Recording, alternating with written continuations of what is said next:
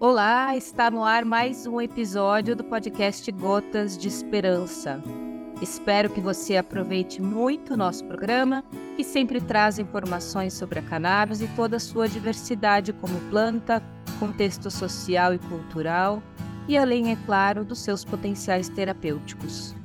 Eu sou Cristina Segato, jornalista e apresentadora deste canal, e dou as boas-vindas a você que acompanha este episódio inédito do Gotas de Esperança.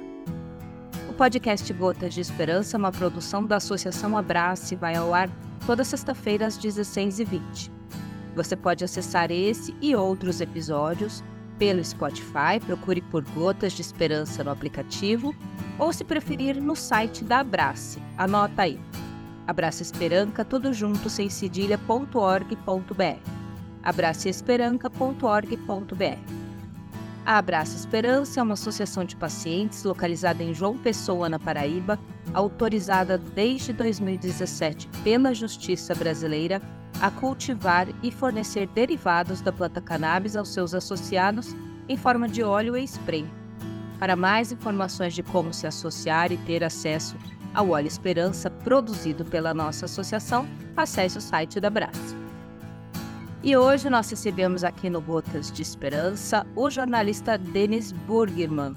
Escreveu livros como O Fim da Guerra sobre política de drogas, é roteirista do Greg News, programa da HBO, foi diretor de redação de revistas como Super Interessante, Vida Simples, além de escrever para vários outros canais, sites, e comandou a curadoria da TED Amazônia em 2010.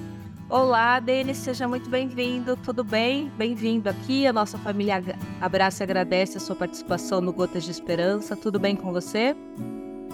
Tudo bem, sim, Cristina, um prazer estar aqui conversando com você, um prazer estar aqui participando de um projeto da Abraça Esperança, uma organização que eu acompanho desde o começo, que já tive o prazer de visitar lá em João Pessoa e que faz um trabalho muito impressionante. É, satisfação estar tá aqui, tá tudo certo. Ótimo começar o dia aqui conversando com vocês. E bom, uh, Denis, a gente vai falar um pouco sobre seu trabalho aí, dos livros, da guerra às drogas, mas eu queria começar a, a, a nossa entrevista é, que você abordasse a sua visão, a sua opinião sobre esse contexto. Você acompanha já o contexto das associações dessa. É, desse uh, novo, dessa nova forma de acesso que não existe em outros países, tem uma peculiaridade brasileira. Eu acho que muito por conta de todo o contexto que a gente vive, né? Ou seja, quando uma lei não funciona, a gente tem que, né? E aí é a sociedade que vai. Então, as associações nasceram de, desse clamor, né? De clamor de mães, de pacientes que precisavam usar a maconha como remédio para os seus filhos ou para si, enfim. E, e, nasceram as associações. Então, eu queria que você falasse um pouquinho desse contexto das associações hoje no Brasil, a importância. O que, que você pensa sobre isso? É, é, é muito impressionante esse movimento, né, Cristina? É, eu que estou acompanhando essa história já há quase duas décadas, eu tenho acompanhado esse tema. É, é, chega a ser chocante, né? É, tem, tem mais de 100 associações pelo Brasil provavelmente muito mais do que 100.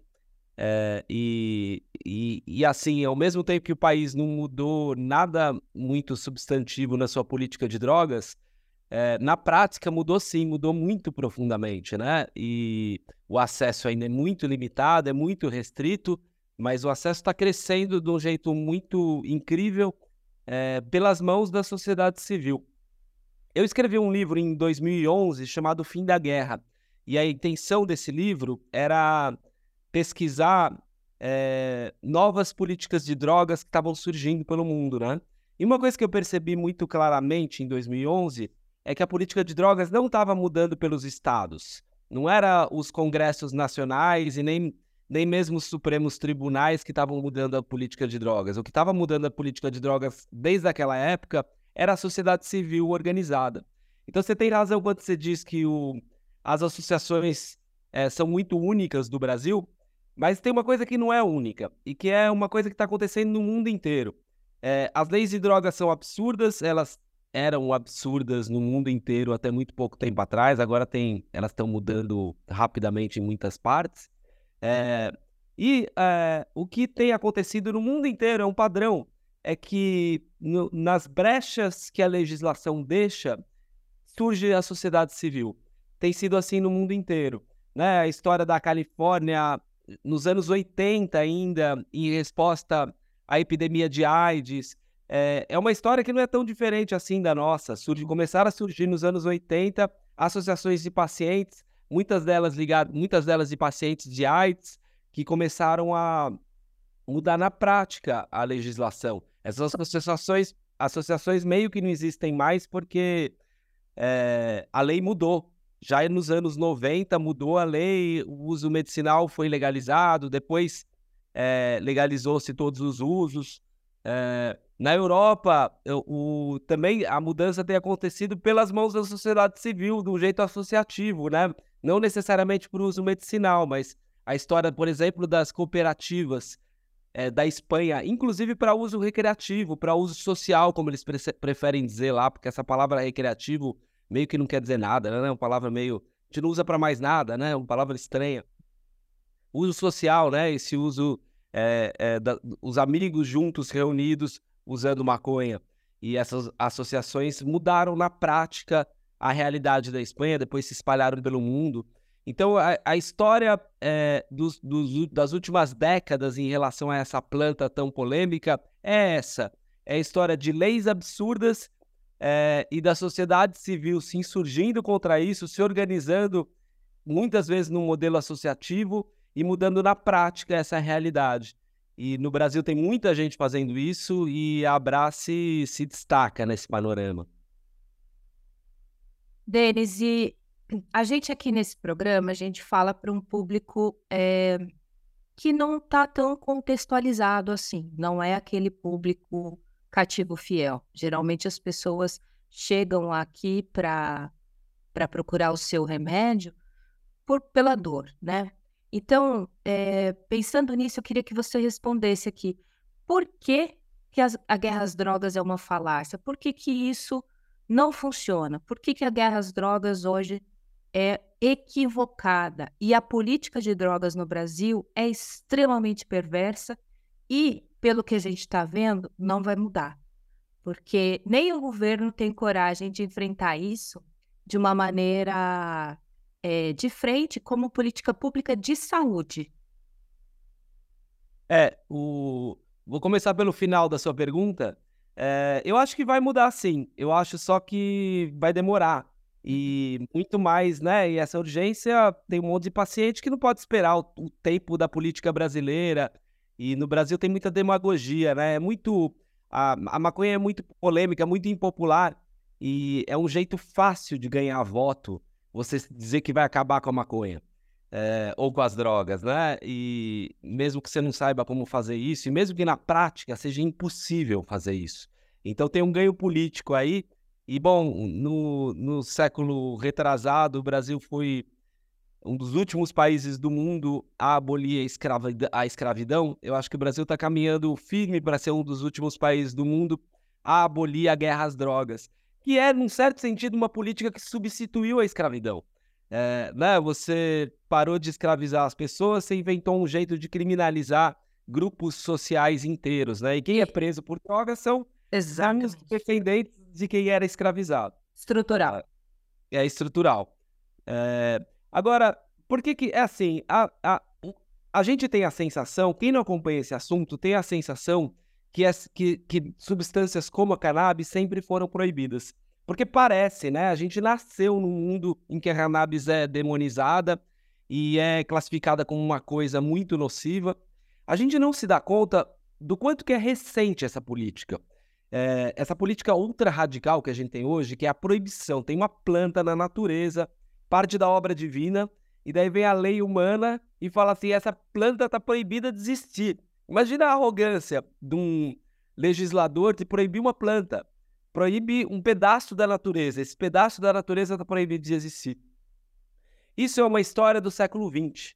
E é uma história do século XX que está ligada, as pessoas acham que ah, inventaram a proibição para proteger a saúde. Se você for olhar os documentos do começo da guerra às drogas, da primeira metade do século XX, está muito claro que não foi isso. Inventaram essa política é, para criminalizar certos grupos sociais, no geral os negros. É, mas assim, no Império Britânico se proibiu para criminalizar os árabes. É, né? Nos Estados Unidos foram muitos os negros escravizados. Aqui no Brasil também. É, maconha é uma, é uma substância muito fácil de cultivar, por isso é, barata, num certo sentido, de produzir. E quase sempre foi uma substância usada por grupos mais pobres. É, e é, essa ideia de criminalizar um hábito de grupos mais pobres é muito útil para quem tem o poder, porque serve como uma forma de controle, né? Você proíbe um hábito de um grupo inteiro, e daí se as pessoas começam a causar problemas para você, você prende elas por causa desse hábito, né? Não porque ela está causando problemas para você. É, essa história é muito recente, é uma história que não tem 100 anos ainda. E se você for voltar mais para trás no tempo, você vai perceber que nós, seres humanos, tem uma coisa que nos define, que é esse jeito de viver no mundo. A gente estabelece relações com outras espécies, né? A gente é, olha os cachorros pelo mundo, né? Olha a variedade de raças de cachorro. Essas raças de cachorro existem porque tem seres humanos manejando populações caninas há milênios e milênios. A diversidade de cachorros que existe no mundo ela reflete a diversidade de desejos e necessidades humanas. Tem cachorro de companhia, tem cachorro de caça, cachorro que ajuda na atividade econômica, na defesa, na proteção, a cuidar das crianças, a cuidar dos, dos outros animais.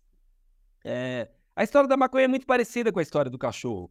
Por, milhões, por milênios e milênios, comunidades humanas cultivaram essa planta é, de maneira a, a a tornar mais comum certas características dessa planta que nos interessavam. Podia ser para produzir fibra, para uso na indústria, podia ser para produzir alimento, as sementes são super nutritivas, ou podia ser para favorecer é, a produção de canabinoides, que são essas moléculas incríveis que tem na flor da cannabis fêmea, é, e que é uma molécula que se encaixa com uma precisão extraordinária no espaçozinho entre as nossas células é, de um jeito que altera o funcionamento do nosso corpo. Isso tem um monte de utilidade é, medicinal, espiritual, é, terapêutica de vários jeitos e social. E, e, inclusive, pode ajudar certas pessoas a ficarem mais felizes, mais animadas, a dormirem melhor, a ter menos, a ter menos dor e a lidar com doenças muito sérias. Sempre foi assim.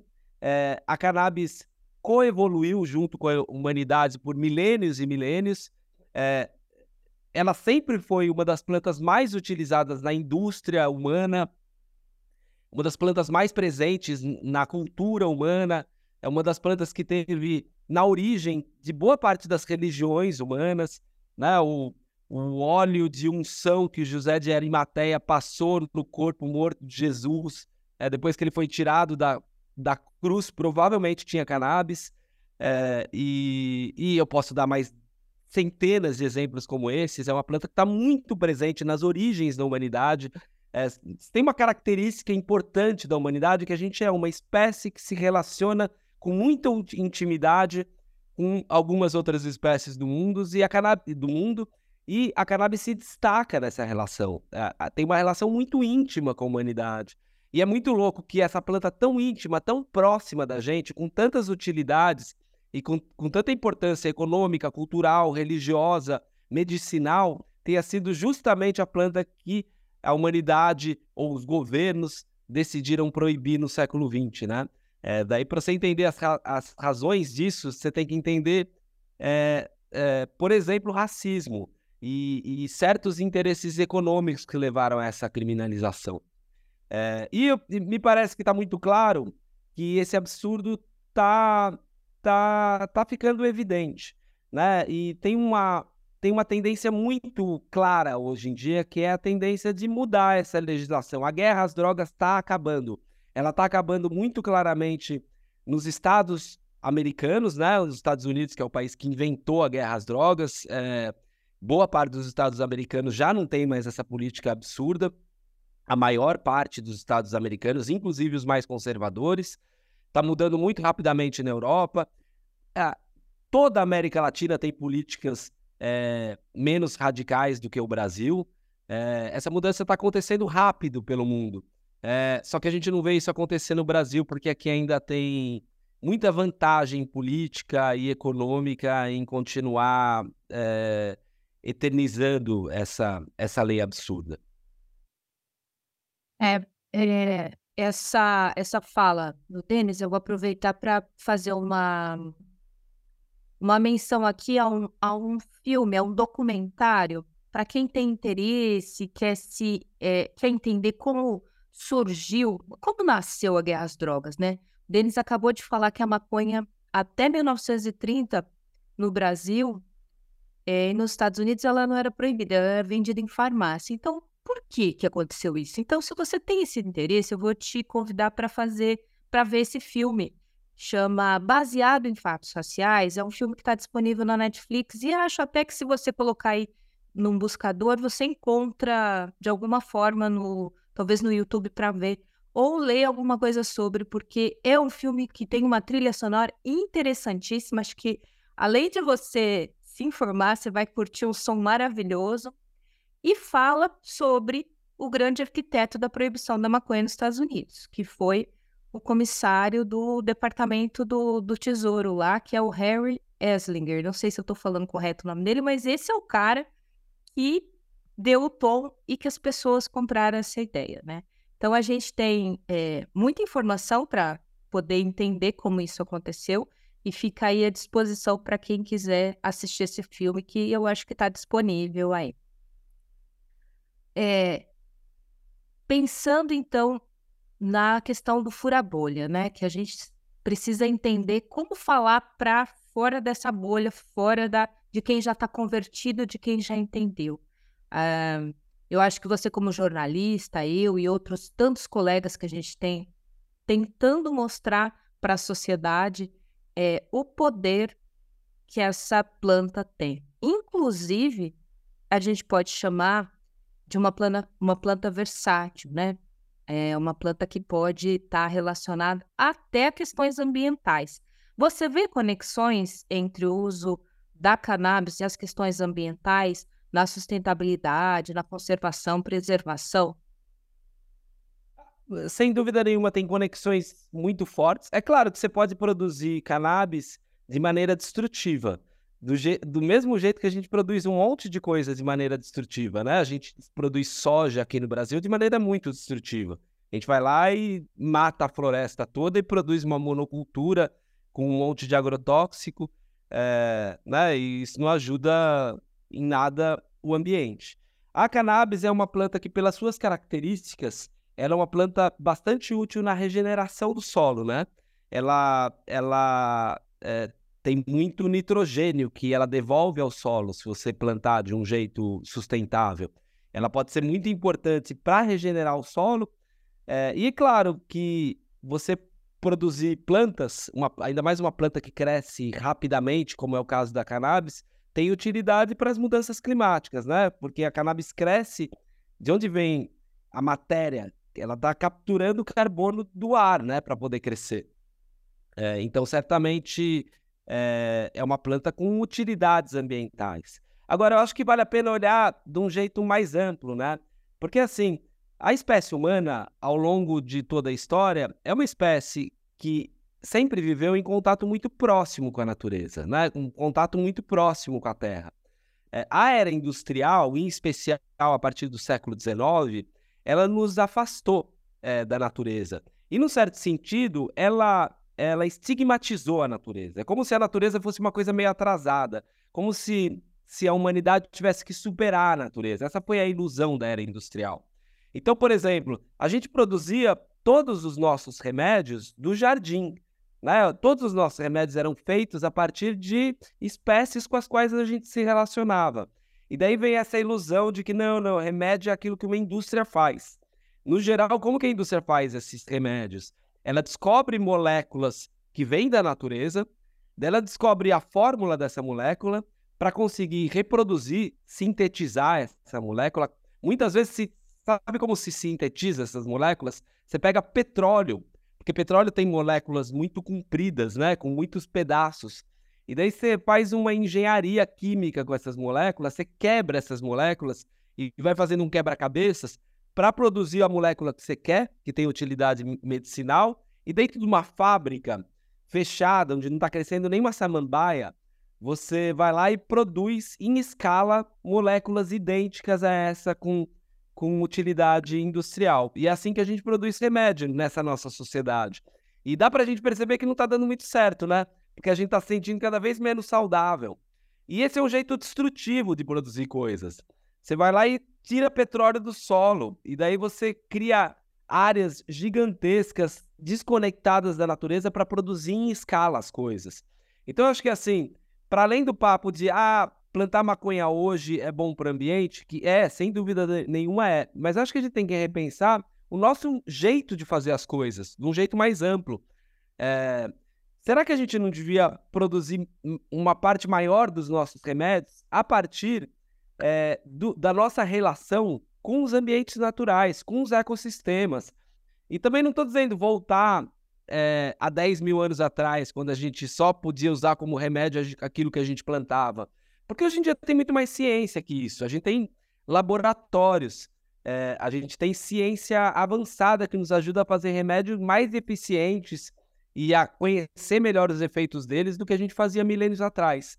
Mas de qualquer maneira, será que o jeito certo de fazer isso não é a partir da nossa relação com a terra, da nossa relação com as plantas? né? Você descobrir novos jeitos de modular sutilmente o crescimento das plantas. E acho que é assim que a gente vai cuidar da nossa saúde. Até porque o remédio é bom para a nossa saúde, mas cuidar do jardim também é bom para a nossa saúde. É, tem gente que toma é, óleo de CBD para ansiedade, mas só de plantar cannabis você já vai melhorar a sua ansiedade. É, você, a, relação tranquila, é, atenta com, com o crescimento de uma planta que cresce lentamente, que você tem que observar, que você tem que modular, você tem que entender e aprender de um ano para o outro, só isso já vai fazer bem para sua cabeça. Então, é, tem uma relação, sim, grande e antiga entre essa planta e a relação do ser humano com o meio ambiente. E eu acho que o, Hoje em dia tem gente querendo legalizar essa, é, a cannabis, mas sem mudar essa relação com a planta. É, legalizar só moléculas isoladas e daí levar ela para a fábrica, do mesmo, produzir daquele mesmo jeito. Daí não vai ter impacto nenhum, pode ter impacto até negativo. Né? O que a gente precisa fazer é mudar a nossa relação com, com a natureza. E acho que não tenho dúvida de que a cannabis faz parte dessa mudança. Muito bem. A gente estava falando aqui nos bastidores, antes de começar a entrevista, sobre. É, teve um, um crescimento de eventos ligados à maconha no Brasil, né? Assim, esse período de, de retomada da, da pandemia, é, a partir de 2022, 2023, foram dois, esses dois últimos anos foram anos de muito crescimento de vários eventos, né? Tanto no contexto da, da, do uso medicinal, do uso terapêutico, quanto do uso social. Então, todo fim de semana tem alguma coisa acontecendo pelo Brasil, né? É, mais fortemente no eixo Rio-São Paulo, mas o Nordeste também tem trazido bons eventos, né? Como é que você vê essa, esse crescimento? Você acha que é um bom sinal? É, é um sinal da, dessa demanda reprimida, né? E eu acho assim, o primeiro evento que que começou a acontecer muito fortemente é a Marcha da Maconha, né? Que é esse evento espontâneo, um movimento social e que é talvez o mais poderoso dos movimentos sociais brasileiros, né? É o, o, a manifestação de rua mais forte durante esses tempos difíceis que a gente passou, pandemia, bolsonarismo, tinha uma dificuldade, o, o brasileiro deprimido, uma dificuldade muito grande de mobilizar politicamente as pessoas. A Marcha da Maconha continua gigantesca, é, reunindo. E, bom, a Marcha da Maconha aqui em São Paulo é muito incrível, né? Porque é um, movi é um movimento social enraizado na cidade, é, que reúne todas as classes sociais. Você vê gente de todas as cores, é, de todas as idades. E, e assim, o que, o que você percebe é que onde tem uma brecha é, as pessoas aparecem. Antes não tinha brecha nenhuma, né? Até 2011, a marcha da maconha era criminalizada. Você podia ser preso, a polícia reprimia, a polícia chegava, baixava cacetete nas marchas da maconha, levava as pessoas presas, batiam nas pessoas na rua, até uma decisão do Supremo é, que dizia que não é apologia às drogas você protestar contra uma política pública. É, então surge essa primeira brecha, a liberdade de se manifestar politicamente. A Marcha da Maconha começa a bombar a partir desse, a partir de 2011.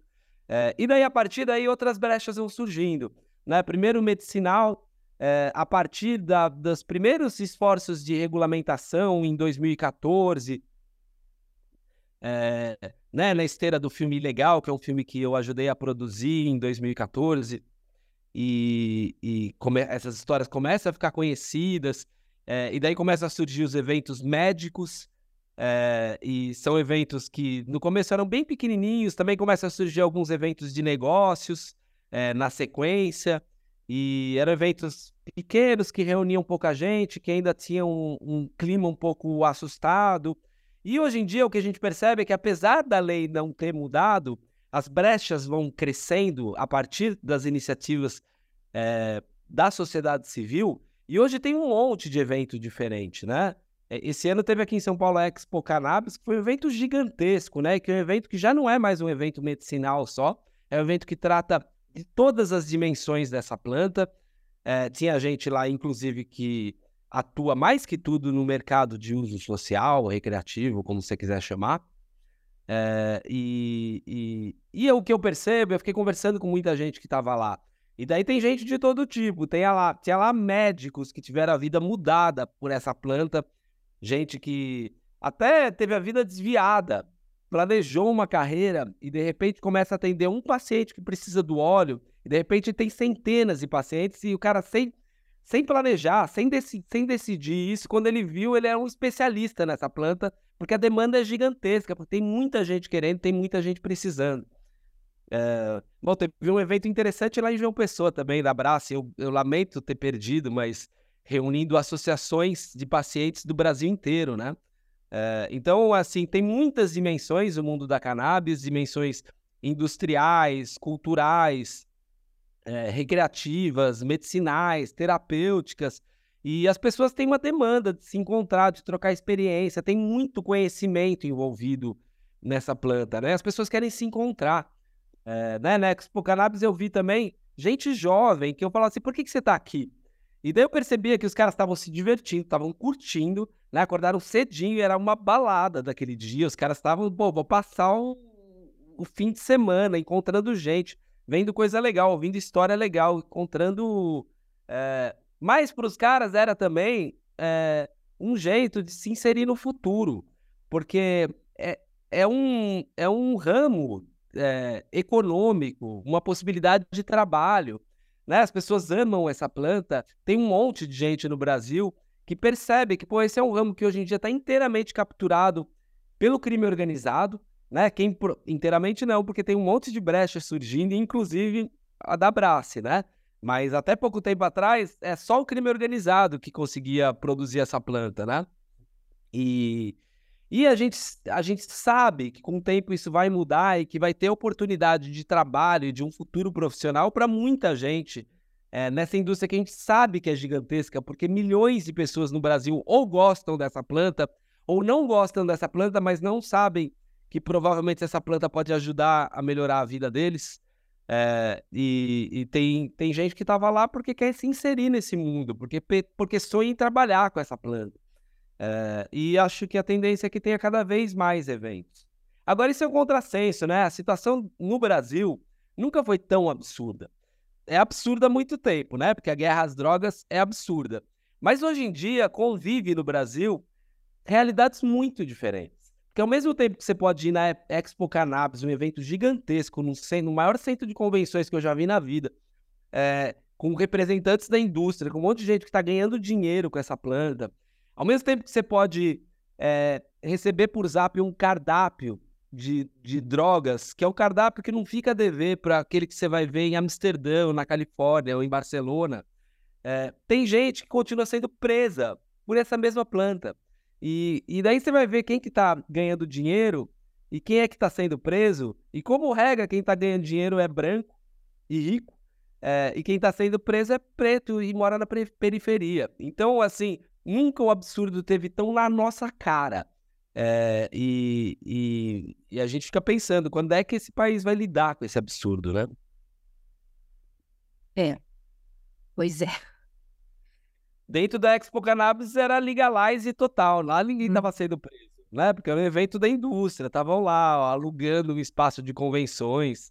É, lá ninguém seria preso, mas não é lá pertinho mesmo, porque o, o, o centro de convenções fica lá na Imigrantes, né? Uma periferia de São Paulo.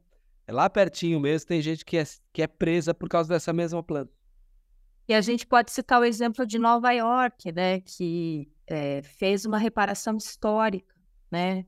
É, tirou da, desencarcerou uma quantidade de pessoas que estavam encarceradas por, por, por porte de pequena quantidade e deu incentivo financeiro, econômico para que essas pessoas iniciassem o negócio ligados a, a, a, a cannabis, né? Então, assim, é possível, dá para fazer, não é um absurdo, né? Como diz o... o caso de Nova York. O caso de Nova York é bem interessante mesmo, porque Nova York não foi dos primeiros lugares nos Estados Unidos a legalizar essa planta foi é, Nova York até propositalmente atrasou essa regulamentação. Um movimento negro local é, é, combateu iniciativas de legalização que não incluíam propostas de reparação. Eles não queriam que a maconha fosse legalizada de qualquer jeito, enriquecendo os grupos que já eram privilegiados. Eles brigaram por um eles demoraram mais para brigar por um modelo de regulamentação que fosse mais inclusivo, que tivesse no centro dele essa ideia, que é uma ideia fundamental para nosso debate aqui, que é a ideia de reparação. Que é a ideia de você pegar essa indústria que é super lucrativa e usar esses recursos que ela movimenta para tentar reparar, para tentar curar os danos que a guerra contra as drogas fez. Então, hoje em dia, quem comanda é, o setor de cannabis em Nova York é mais que tudo os pretos. Né? A agência de cannabis é, de Nova York é uma agência comandada por gente negra. E, e tem um monte de regras ali para que é, os, os empreendedores que vão entrando no mercado, é, aqueles que vêm de comunidades que foram mais afetadas pela guerra às drogas tenham vantagens. Nova York esperou para fazer certo. E eu fico pensando que, é, não que eu tenha grandes expectativas de que isso aconteça, mas talvez tenha uma oportunidade para o Brasil, né? Porque o Brasil está atrasado nessa história, muito atrasado. O Brasil é um país atrasado né, é, nesse tema. É, será que o Brasil não pode aproveitar, pelo menos aproveitar esse atraso para fazer direito, para fazer essa regulamentação de um jeito mais inclusivo?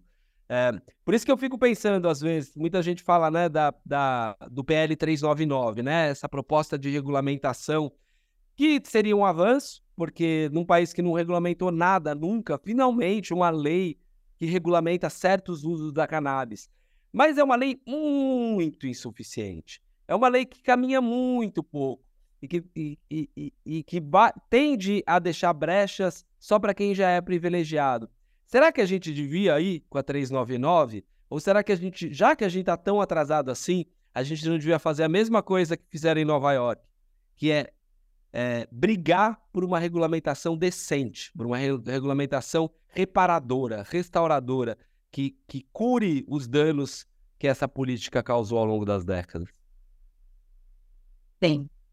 Tá dado o recado aí, Denis. Agora, falando de humor, como roteirista do Greg News, você já abordou temas relacionados a cannabis e como que é lidar com um assunto tão estigmatizado, cheio de tabus, de forma humorística e informativa? O... Ah, trabalhar no Greg News é uma delícia, né? Eu adoro esse trabalho. É, é divertido porque é muito diverso, né? Eu passei boa parte da minha vida trabalhando só com jornalistas, que é essa gente muito metódica, muito séria, muito focada no detalhe da informação. E daí o que a gente faz no Greg News é que a gente tem um time híbrido, né? A gente tem jornalistas trabalhando junto com humoristas, trabalhando junto com ativistas. Então a gente está o tempo todo pensando como que a gente dá a informação certa, correta, profunda, de qualidade, mas ao mesmo tempo a gente está pensando como que a gente mantém as pessoas se divertindo é, enquanto a informação é correta, né? E ao mesmo tempo a gente pensa como é que a gente consegue ter uma incidência, como é que a gente consegue fazer com que esse programa altere a realidade e altere as coisas ruins da realidade, né? A gente fez sim recentemente, não tão recentemente, foi no ano passado, é, um programa sobre maconha. Recomendo a todos daí um, eh, se tiverem HBO Max, mas não precisa estar tá no YouTube também. Greg News Maconha, vale a pena ver esse programa, tá bem legal. É, e é, a gente volta de tempos em tempos assuntos sobre drogas, né? É um, é um tema importante para nós.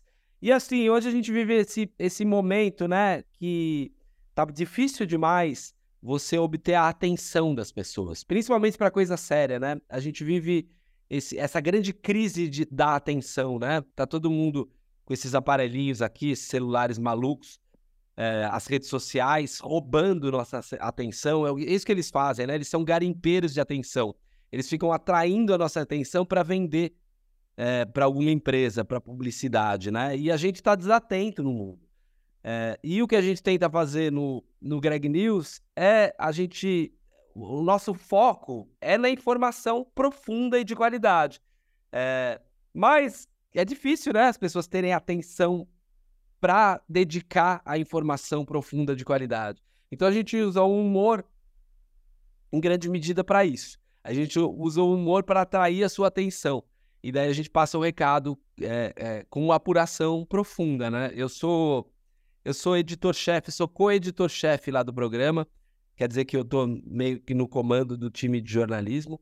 E o time de jornalismo que a gente tem lá é espetacular. Qualquer redação do Brasil ia querer ter os repórteres que a gente tem lá, eles são excelentes.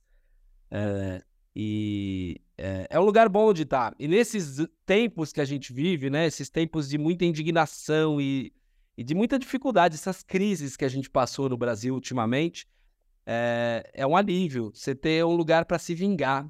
O Greg News é um lugar que a gente consegue, é, né? A gente consegue devolver a violência que a gente sofre o tempo todo. Então, adoro esse trabalho. E a gente adora também, porque é exatamente esse sentimento, assim, para quem está assistindo, né? Acompanhando vocês ali do Greg News, é muito bom. Dá aquela sensação de alma lavada, realmente. A cada tema, a cada discussão é uma delícia. Por favor, continue, não pare. E a gente está aqui chegando ao final do nosso episódio, Denis. Eu queria te agradecer muito e pedir para você deixar, compartilhar com a gente aí um recado, sua mensagem final para a gente encerrar.